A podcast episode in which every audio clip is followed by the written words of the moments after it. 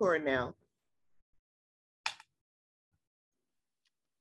Welcome to the Legacy of Our African American Lives podcast, where our stories become oral histories created to uplift, empower, and enrich the next generation. I am your host, Tangular Irby, and today we welcome another one of my first cousins. I would like to welcome Richard Pettway to the podcast. His formative years were spent in Gee's Bend, Alabama. He is now a New Englander and he has been in New England for many, many years. I remember far back as when I was two years old. Um, I remember um, when my mother had me at a very young age, and she brought me to Brooklyn, New York to live with her sister. But you know, um, she was struggling as a young person, you know, with no job, and you know, and my grandmother sent for me, sent for her to, uh, uh um, she sent for me to come, come back home down there. So I remember when I was going home in the car, right? Check this out. I was riding in the car. I was two years old. So I woke up and I saw a lot of trees. I was like, oh my God, I was just a young kid. So I remember when they took me into the house and I was a young kid. I remember standing up, facing the wall, I holding my hands up. I guess someone was going to pick me up or something, waiting for someone to pick me up. And like I said, I, I grew up, I went to, uh, you know, elementary school down there where I was a valedictorian. And, you know, I had to work in the fields as I got older my grandfather had a farm, so I had to work on the farm. But I still managed to be valedictorian of my sixth grade class, despite miss, missing a lot of time in the fifth and the sixth grade as I got old, old enough to work on the farm. And so and that's what uh, slowed me up a little bit. Tell us a little bit about what it was like working on the farm. Well, it, it, was just work. It was just straight work. Like you, you go, you get up early in the morning. I, I not how early. That's I don't quite remember how early, but I knew it was early. But it wasn't like seven. It was like mm, I think the earliest we ever went in the field was like maybe nine, ten o'clock. It, I don't remember it being super early, like dark. Mm-hmm. And we had to hitch the wagon up and we had to ride on a, a wagon with mule, the mule pulling the wagon. And I think it was sometime we had two mules pulling the wagon, and we would have to saddle up the mules, you know, bridle, put the bridle on them and everything. And then we would be riding on the wagon. And I'm gonna tell you, it would be the most miserable thing in the world. I remember we were so angry because we had to go to the field. You know, we had to work work the field. We were so angry. It was so early in the morning and we would go in the field, and I remember all the dew would be on the corn, the cotton, when we had to pick cotton, like the dew, the morning dew, and also the mosquitoes. Oh my God, because we was down in the swamp. And sometimes the mosquitoes would be tearing us up. They would be biting us, and we would just be so miserable. But usually we would come home early. Uh, it, it, would all be over like around one o'clock, two o'clock. We'd be back home. We'd be headed back home out, out of the field because we'd be done for that particular day. And that's basically what that was like. But it was just like it was we was miserable because you know it was farm work, but thinking back, it wasn't that hard. I mean, it just worked. I guess my grandfather he used to call us lazy because we. I can hear him saying that, calling yeah, y'all yeah. lazy. I can hear him. Oh, definitely. Yeah, he was calling us so lazy. He could say we were so lazy because it was just such a miserable experience for us. But I'm gonna tell you, or tell you a lesson, right? A greatest lesson I ever learned as a kid. I check this out. I um people used to get us to hire out with them in the field, right? So I would go and work because in, in, that, in that case, I was going to get paid. So I remember one day I went in the field to work. I got paid. You know how it is when you're a kid. You stop by the store and you buy a lot of knickknacks and stuff like that. Knickknacks, which means snacks like moon pies, Chick-O sticks, and candy. So I was in the room, right? I was sitting out. I was eating my knickknack, and my uncle Robert, maybe you know him. I think I, I think I might know. He came in the room and asked me for some knickknacks. But you know why I did not give him any? You know why? Oh. because he he never went to hire out with nobody. He never went. He never hired out with anybody. He was like, no, I'm not doing that. Picking cotton is like slavery. And he wouldn't go hire out. So when he asked me for some of my nicknames, I said, I was thinking to my young self, I'm saying, wait, wait a minute, you had the opportunity to go and work and make some money and buy. But of course, what happened is he ruined my reputation. He told everybody I was so stingy and everything. But I'm saying, man, look, I'm thinking to myself, right? You had a chance, you had a chance to go to the field just like I did, right? And make some money, a couple of dollars, and buy your own knickknacks. It, it was a lesson for me to learn that he just stayed home. Another thing too, I remember also, I had my own garden. My little garden, I would plant stuff like tomatoes, white potatoes, sweet potatoes. So whenever I got hungry, which was often down there, I would get a tomato. I would cut the tomato and I would put some like some salt on it and eat it. I would go in my little garden and get my little food out of it. It was right next to the house. You grow your own down there because you know it was a farm in town. And that's what I did. I just grew my own stuff. What did you do after you came back from the field? How would you spend your afternoon? Uh, the afternoon was like uh, just housework. Then you you had to do work around the house, like feed the pigs, feed the chickens, since it's slopping, you know, we call slopping the hogs. You had to slop the hogs, feed the chickens and stuff like that. And basically, the house housework, like if it was in wintertime, you had to gather wood. You had to make sure there was enough wood on the porch to put in the fireplace, you know, stuff like that, or to put in the heater, that, that wood, that heater that we had, it, it was wood. It, you only put wood in the heater. So you put wood in the heater, you had to make sure that there was enough wood. And then we had something called lighter. I don't know if you ever heard of lighter. Lighter was a type of wood, right, that was very flammable it is it's like you needed lighter to start the fire for the wood. So if you had lighter, it's much easier to start a fire with lighter. What they call lighter is just so much easier because it's so flammable. And then you would put some lighter in it in the fireplace, and then you would light it up and then to warm the house up. And my grandfather, he would do, do that. He would basically do that. He, he was good at making those fires to keep the house warm thinking back on it, I'm so glad they didn't burn the house down. because you know, anytime you have a wooden heater, you basically had a wooden heater burning in the house.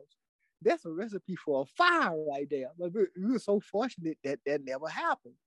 Cause I mean, you know, I mean, if you was cold, you had to stand around the heater, you know, to just keep warm. And and, and it was you had basically had to come in the living room to keep warm because the heat.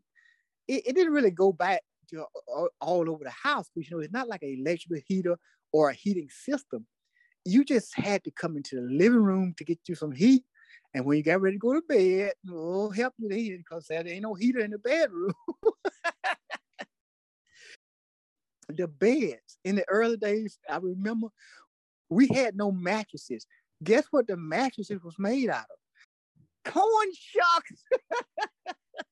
I remember hearing that. So corn shucks. oh yeah. Well, well, check this out. You know what? Sometimes we it's a certain way you had to put the corn shucks in there, right? Let's say you put like a, a corn shuck, the corn shucks in there, and you forgot, and you if you left the um, I don't know what that thing, the carb, the carb, yeah. If you left the carb on the corn shuck, when you was in the bed, you turn over, you could hit a carb and it'd be like, oh shit, I just hit a carb and the carb would hurt, man. It would hurt. It would hurt you.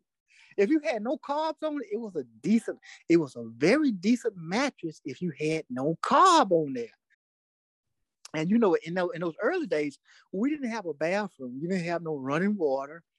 And but later on, we did get it. My grandmother did, you know, um, you know, got the money together to get a bathroom, and oh, that was a great. I was so happy when she did. Cause imagine this, Natan, when you got ready to use the bathroom, guess what you had to do? Oh, I know you you don't want to hear about the outhouse. Let's talk mm-hmm. a little mm-hmm. bit. You mentioned school. So tell me a little bit about what it was like going to school living in Gee's Bend. It, it, school was fun, to be honest. For me, it was fun. It was a lot of fun. It was school was not a burden. It was not in any way a burden because they gave us breakfast. Like I said, they, they gave us lunch and I believe they gave us breakfast too at that time at the elementary school. We had good food, and it was not a burden because I I was very good in school and I was a very bright kid. But um, you know, like I said, the only thing that slowed me up was as I got older, I had to go work in the field. But it was not bad because I looked forward to seeing my friends and talking to my friends and stuff. You know, we're hanging out in school and it was like a social it was like a social uh, opportunity for me a social a nice social setting. So beyond school i enjoyed school but i remember that one day my, my grandfather he really broke my heart right? He told me as i got older i used to always get up and go to school every morning like nothing to put on my clothes go to school i was i was happy beyond it was not like i said it wasn't burdensome in any way it wasn't bad and you didn't have the problems that you do in like in, in the big cities and stuff like that. It, it was fun. I enjoyed it. But one morning he called me in there as I was going to school. He said, "Look, you gotta, I, you gotta check with me before you go to school every day because I might need you to go work in the field." I'm like, "Yeah." I remember that moment. I was so hurt because school was something that I actually enjoyed doing.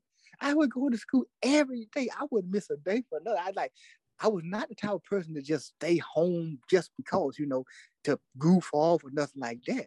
Oh, I look forward to going to school. I just did it every day. Go to school, go to school. Because I was basically programmed. I remember somebody saying that, hey man, look, I remember all the people, the, the teachers and stuff, they said, look, you need, need to get your education. Get your education. You get your education when you grow up, it'll help you make more money. Underline money. So I was programmed as a kid. They would program me. I said, money? If I go to school, oh, you mean greenbacks? Real money? oh yeah, I'm going to school. I'm going to school. So also, I had my um my my half brother on my fa- on my father's side of the family. I don't think you know him. His name is Grady, Grady Coleman right? He, he, he we, we went to school together. and We was in the same class. Like I said, also Flora. Flora was in the same class as, as I was. And but we realized that it was best to keep going because some of your people would motivate us say, hey, look, you need to go to school, you need your education so you could, you know, do good in life. And that's basically what kept me going. I just kept on going. I'm just glad I did because some some kids they didn't they didn't go they, they didn't graduate. A few kids didn't and even some kids that graduate, you know, they, those kids that go to school and the, and teachers just give them the grades they need to graduate. They didn't necessarily learn what they needed to learn. They may not have learned how to read and write properly. And me, eh, eh, I, I took it serious. I did my work. I did the work. I put in the work. Put it like that. Why were you mentioned that you were bust? Do you remember why you were bust? Yeah, because basically the elementary school closed down. They closed it after the sixth grade. That was it. There was no seventh grade, eighth grade, uh, high school anymore. It closed. They just closed the school down. So that was the school and, that was in Gee's Bend? Exactly. That was that was school in G. I had to walk to school every day. How long was the bus ride? Oh, now the bus ride to Pine Hill, we had to go through Alberta. The bus ride would take approximately, I believe, going. We had a, a old bus driver. He was he was old poor old soul. He, he just always said that he was a poor old soul. Between 30 to 30 minutes to, to 50 minutes, if I remember correctly. That's how long it would take to go to school either way. So the school bus would usually come like around five in the morning, if I'm not mistaken, five, six, something like that. But I knew it would still be dark outside. So you had to go take it's the bus, you had to run outside. Oh, oh, I gotta tell you a story. I, I used to have, you know, I used to have PSTD with the uh, post traumatic stress disorder. Check it out, Terry. I was in Brooklyn, right? I had moved. I remember this about. I'll never forget this. I lived in my. I had my own apartment and everything. Do you know that one morning, I, sometimes I would get up in my apartment, running to take the bus, and I really, and I would say, "Wait a minute, I'm in New York." I swear, I'm not kidding you. I would go right to the door to take the school bus. And I'm like, what am I doing? I think school was out years ago. so you see how it messed me up. You talked a little bit about grandpa. What are some of your memories of grandma, Pearlie Kennedy Pettway?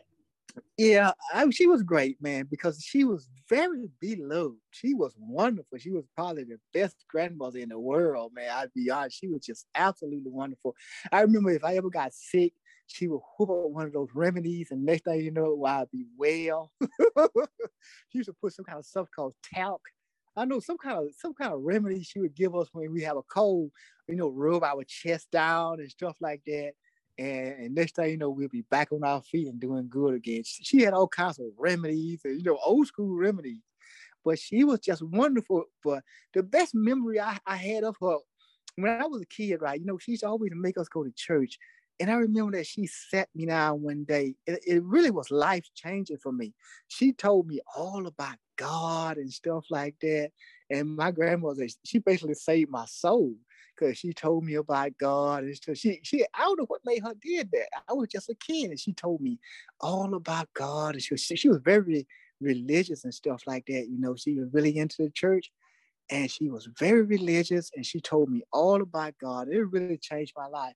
And I used to go to church and basically speaking, if we didn't go to church, she would get the switch out on us. I remember one day, man, I was going to church. I took it, I was walking up a hill and I looked back. I was like, I didn't want to go to church that day. But I said to myself, I look back and I said, wait, if I go back, my grandma should go to whoop me. So let me just keep on. let me just keep on going. So I, I, would go to church. She would just make me go to church, man. She would make us go to church. So what was it that um, led you to leave Jesus? Oh, you know how it is. It, it, it, I just want to get out the country. You know, it, was like the country down there, and so basically we didn't have a lot of things that we thought we thought another foolish move, another foolish move to be honest, because we thought we'd have a better life by coming to the big city. I did. I thought because I had been in New York a couple of times when I was a kid. You know, like I said, I spent the first couple of years of my life in Brooklyn, but that that don't count, I guess, because I was just a baby. And and I had spent a couple of summers up here, but, but I always had these, you know, these grand visions of the big city. You know what I mean? Life in the big city. And I just thought it would be so much better by coming up there. But boy, boy, boy, I didn't, I didn't, I didn't realize that that was just like fantasy that life in the big city is, you know what I mean? You're in a big city. You got, you got to have a job, and it's, it's all kinds of stuff, and you, you got to know how to navigate the waters if you live in a big city that's what made me leave. I left a week after I graduated from high school, 1980. I left a week. I had to borrow the money to come. I had no money. I borrowed a hundred dollars from my cousin. I, I don't know if you know Tiny Dale, and, and uh, I don't know you ever heard of Tiny Dale. Of course. Our cousin, yeah, I borrowed a hundred dollars from my our cousin Tiny Dale, and I told her I would pay her back as soon as I started working. And sure enough, I did that. I sent her the money, and you know what she told me? She was surprised that I paid her back. I'm like, hey, I'm a man of my word. You gave me the hundred dollars to come up here with. I'm paying you back. That's a lot of money back to you. But can nobody afford to lose a hundred back in 1980? Of course I will pay you back, you know. So I paid her back, and she was surprised that I paid her back. So uh, she was my ticket up here. It's interesting that you say that because my mom stayed with Tiny and Minnie when she moved from Alabama to come yeah. to Connecticut. Uh, so oh yeah, help family back then. That was what that was what family. That's what family's supposed to do, right? Right, right, yeah. Yes, definitely. Well, Richard, um, I told you before we started talking that I knew I know that this will not be our last conversation because you have so many stories and so right. Much- oh yeah, oh yeah. But I want to thank you for spending time with us on the podcast and sharing a little bit of Gee's Bend history with us. Right. Oh, yeah. Things that you mentioned that I did not know, a few things that I mm. did know. Um, but I want to thank you for your time. I want to thank you for saying yes when I asked the question. And I always end by saying, I love you. Okay, Tan. I love you too. I'm, I'm, I'm so glad to see you again because, you know, we don't get to see family sometimes. And, and, and you're like, uh, your aunt, I mean, I mean, your mother was, you know, definitely, I could, I can say definitely one of my favorite aunts. And we were close as a family because they were right there all the time. It's not like they were distant, you know, distant family. It's people you never see, you don't know them and stuff like that. But basically, your mother was right there. We grew up together.